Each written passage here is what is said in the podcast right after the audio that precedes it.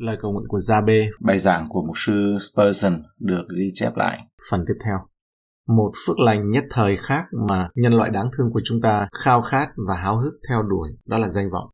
Về khía cạnh này chúng ta sẽ tự hào hơn những người anh em của mình và vượt xa tất cả các đối thủ cạnh tranh của chúng ta. Dường như tất cả chúng ta đều mong muốn tạo nên tên tuổi và đạt được một số ghi nhận trong vòng kết nối mà chúng ta tham dự vào bằng mọi giá và chúng ta muốn làm cho vòng kết nối mở rộng hơn như có thể. Ở đây cũng như đối với sự giàu có, nếu không thể chối cãi là danh vọng lớn nhất cũng không mang lại bất kỳ mức độ thỏa lòng nào. Con người ta khi theo đuổi danh vọng hoặc danh dự có một mức độ thích thú ở trong công việc tìm kiếm mà không phải lúc nào họ cũng đạt được khi đạt được mục đích của mình rồi. Một số người nổi tiếng nhất cũng là những người khốn khổ nhất của loài người. Nếu như bạn có danh dự và danh tiếng, hãy chấp nhận nó, nhưng hãy để lời cầu nguyện này cất lên. Lạy Chúa, con cầu xin Ngài, xin hãy ban phước cho con thực sự. Vì nó có ích lợi gì nếu tên của tôi được hàng nghìn miệng nói ra, mà lại bị Chúa nhả ra khỏi miệng của Ngài. Sẽ được gì nếu như tên của tôi được viết trên đá cẩm thạch, nhưng nếu nó không được viết ở trong sách sự sống của chiên con? Những lời chúc phúc này chỉ là những lời chúc phúc bề ngoài, những lời chúc phúc như gió thoảng qua, những lời chúc phúc chế giễu tôi. Hãy ban cho con phước lành thật sự của Ngài. Rồi vinh dự đến từ Ngài sẽ khiến cho con thực sự được ban phước. Nếu bạn tình cờ sống trong bóng tối và chưa bao giờ lọt vào danh sách được vinh danh giữa những người đồng loại của mình, hãy bằng lòng chạy tốt con đường của riêng bạn và thực sự hoàn thành thiên chức của mình. Thiếu danh vọng không phải là căn bệnh nặng nhất, còn tệ hơn, nếu như nó giống như tuyết làm trắng mặt đất vào buổi sáng và biến mất trong cái nóng của ban ngày. Điều gì quan trọng đối với một người đã chết mà mọi người đang nói về ông ta? Bạn hãy nhận phước lành thực sự và chúng ta hãy suy xét về điều đó. Có một phước lành vật chất khác mà những người khôn ngoan ao ước và có thể mong ước một cách hợp pháp hơn cả hai điều kia là sự ban phước về sức khỏe. Chúng ta có bao giờ có thể đánh giá nó đầy đủ chưa? Đùa giỡn với một lợi ích như vậy là sự điên rồ và dại dột. Những lời ca tụng cao nhất có thể được truyền lại cho sức khỏe sẽ không có lãng phí. Người có thân thể khỏe mạnh thì vô cùng may mắn hơn là người ốm yếu, bất kể tài sản của người đó như thế nào. Tuy nhiên, nếu tôi có sức khỏe, xương chắc khỏe, cơ bắp dẻo dai, nếu tôi hầu như không biết đau nhức, nhưng có thể thức dậy vào buổi sáng, bước đi uyển chuyển để làm việc và thả mình vào chiếc ghế dài vào ban đêm và ngủ một giấc ngon lành. Tuy nhiên, ôi đừng để cho tôi tự hào về sức khỏe của mình. Trong một thời điểm nó có thể làm cho tôi thất bại. Một vài tuần ngắn ngủi có thể khiến con người mạnh mẽ nhất chỉ còn lại một bộ xương khô.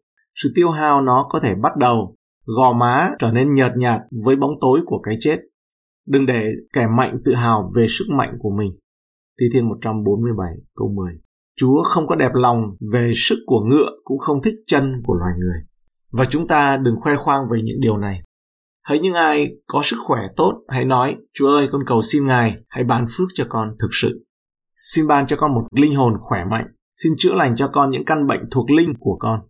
Xin Đức Diêu và Rapha hãy đến tẩy sạch những bệnh hủi ở trong trái tim của con theo bản chất xác thịt của con. Xin làm cho con khỏe mạnh theo nghĩa thuộc linh để con không bị loại bỏ cùng với những kẻ ô uế nhưng được phép đứng giữa hội các thánh đồ của Ngài. Xin ban phước cho con sức khỏe về thể xác để con có thể dùng nó một cách đúng đắn, dành sức lực mà con có để phục vụ Ngài và vì vinh quang của Ngài. Nếu không, mặc dầu được ban phước về sức khỏe, nhưng con vẫn không thể thực sự được phước từ Ngài. Có một số những người khác không sở hữu kho báu vĩ đại của sức khỏe. Ngày và đêm bạn phải chịu yếu mệt, xương của bạn trở thành một cuốn niên giám, trong đó ghi chú chẳng chịt những thay đổi của thời tiết có nhiều điều về bạn đủ để kích động lòng thương hại, nhưng tôi cầu nguyện rằng bạn có thể thực sự nhận được phước lành và tôi biết điều đó là gì. Tôi có thể đồng cảm sâu sắc với một chị em đã nói với tôi vào một ngày kia. Khi tôi bị bệnh, tôi đã được ở gần với Chúa biết bao. Khi được tin cậy trọn vẹn và được vui mừng biết bao ở trong Chúa, nhưng giờ đây tôi rất tiếc phải nói rằng tôi đã đánh mất điều đó. Tôi gần như có thể ước mình bị ốm trở lại nếu nhờ đó tôi có thể nối lại mối hiệp thông với Chúa.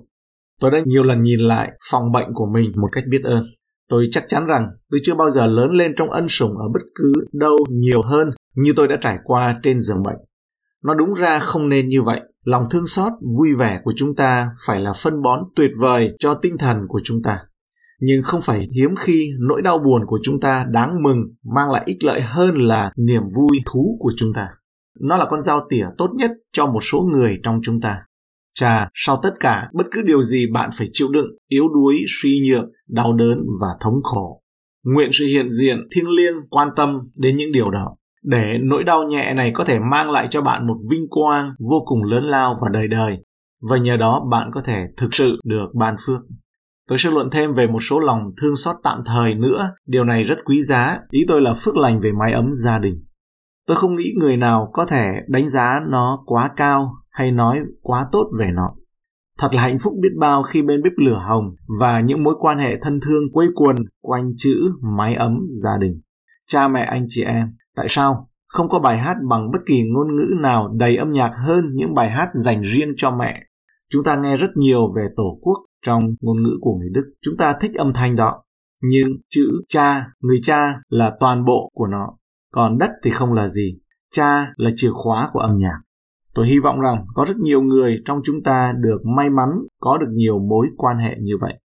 Đừng để chúng ta bằng lòng an ủi tâm hồn mình bằng những mối ràng buộc chẳng bao lâu nữa sẽ bị cắt đứt. Chúng ta hãy cầu xin rằng tốt hơn hết là họ có thể được ban phước thực sự. Tôi cảm ơn Chúa vì người cha trần gian của tôi. Nhưng ôi, nguyện xin cha thiên thượng là cha của con, thì con thật sự được ban phước. Tôi tạ ơn Chúa vì tình mẫu tử nhưng xin Chúa Ngài an ủi linh hồn con, như người mẹ an ủi con thì con thật sự được ban phước. Con tạ ơn Chúa vì mối dây hôn nhân, nhưng xin là chàng rể của linh hồn con. Con cảm ơn Ngài vì sự ràng buộc của sợi dây tình anh em của Ngài. Nhưng xin hãy là anh em sinh ra trong nghịch cảnh của con. Xương của xương con và thịt của thịt con.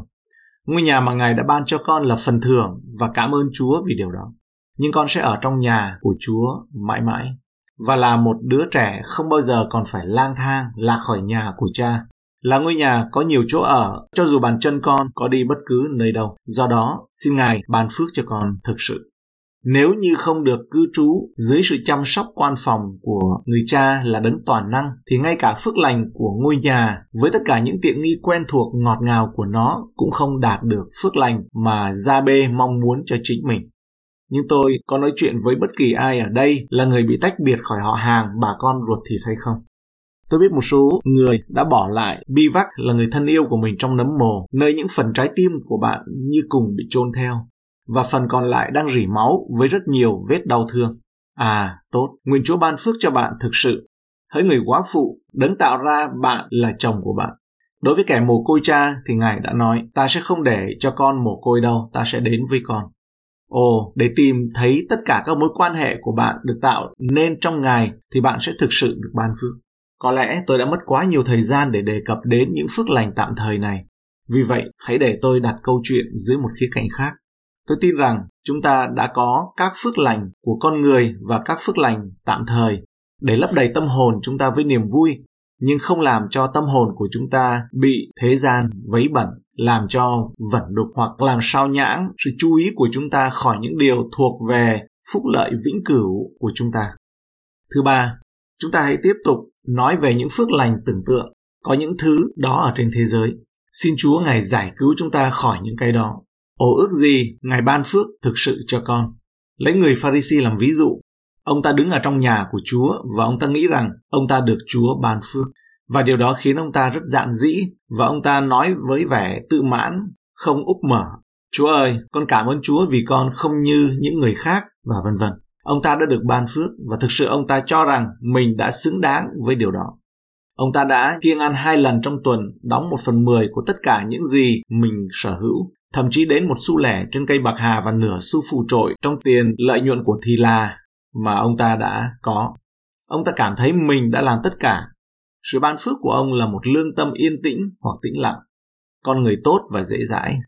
Ông là một khuôn mẫu cho tôn giáo. Thật tiếc là mọi người đã không sống như ông ta. Nếu có, họ đã không muốn bất kỳ cảnh sát nào. Philat có thể đã giải tán lính canh của mình và Herod có thể đã giải tán binh lính của mình. Ông chỉ là một trong những người xuất sắc nhất từng sống. Ông ngưỡng mộ thành phố mà ông là một công dân trong đó. Phải, nhưng ông đã không được ban phước thực sự. Đây là tất cả sự tự phụ quá mức của riêng ông. Ông ta chỉ là một cái túi gió, không hơn không kém, và phước lành mà ông ta đã tưởng tượng rơi xuống với ông ta thì đã không bao giờ đến. Người thu thuế tội nghiệp mà ông ta cho là đáng nguyền rủa đã trở về nhà mình và được Chúa xưng công bình hơn là ông ta. Phước lành đã không rơi vào người tưởng tượng rằng mình đã sở hữu nó. Ôi, mỗi người chúng ta ở đây hãy cảm nhận sự nhức nhối của lời của trách này và hãy cầu nguyện. Lạy Chúa vĩ đại, xin cứu chúng con khỏi sự tự cho mình là người công bình mà chúng con thực ra không có.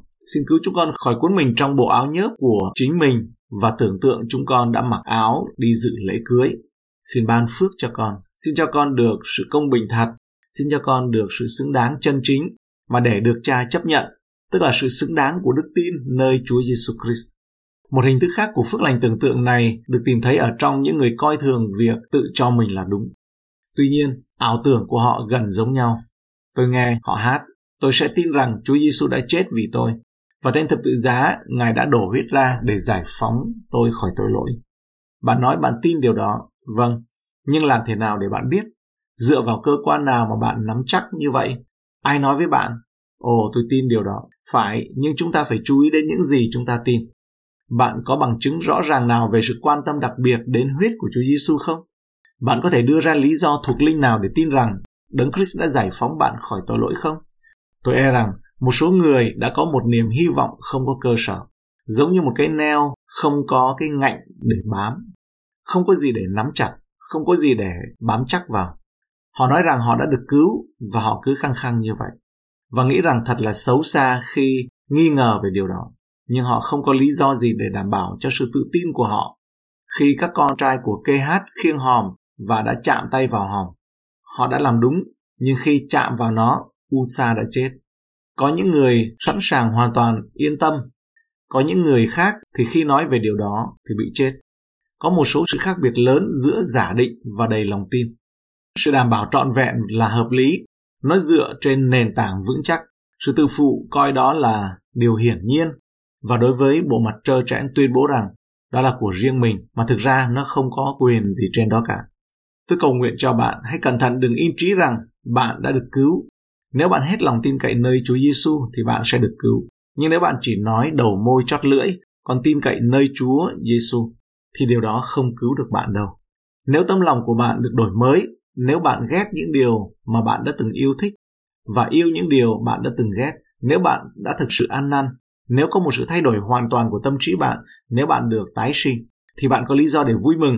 Nhưng nếu không có sự thay đổi quan trọng nào, không có sự tin kính nào bên trong nảy nở, nếu không có tình yêu đối với Đức Chúa Trời, không có sự cầu nguyện, không có công việc của Đức Thánh Linh, thì câu nói của bạn, tôi đã được cứu, chỉ là sự khẳng định của chính mình và nó có thể lừa dối bạn, nhưng nó sẽ không giải cứu được bạn.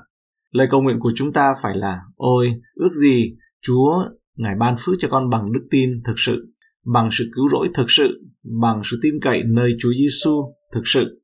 Đó là điều thiết yếu của đức tin chứ không phải bằng sự tự phụ sinh ra từ sự cả tin hay là bị ngộ nhận. Đức Chúa Trời bảo vệ chúng ta, xin Chúa, Ngài gìn giữ chúng ta khỏi những phước lành tưởng tượng. Tôi đã gặp những người nói rằng, tôi tin rằng tôi đã được cứu bởi vì tôi đã mơ thấy điều đó, hoặc bởi vì tôi có một đoạn kinh thánh áp dụng cho trường hợp của riêng tôi. Có người tốt này, kia kia nọ, nói như vậy trong bài giảng của mình, hoặc bởi vì tôi đã khóc và phấn khích, cảm xúc tôi tràn đầy, tôi cảm thấy như tôi chưa bao giờ thấy mình như trước đây.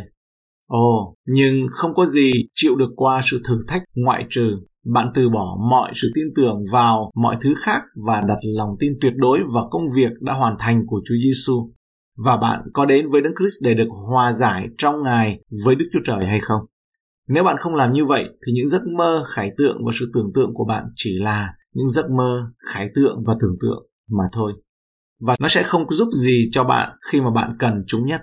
Hãy cầu nguyện Chúa thực sự ban phước cho bạn, vì trong mọi bước đi và lời nói của bạn đang bị thiếu trầm trọng, chân lý cao đẹp này.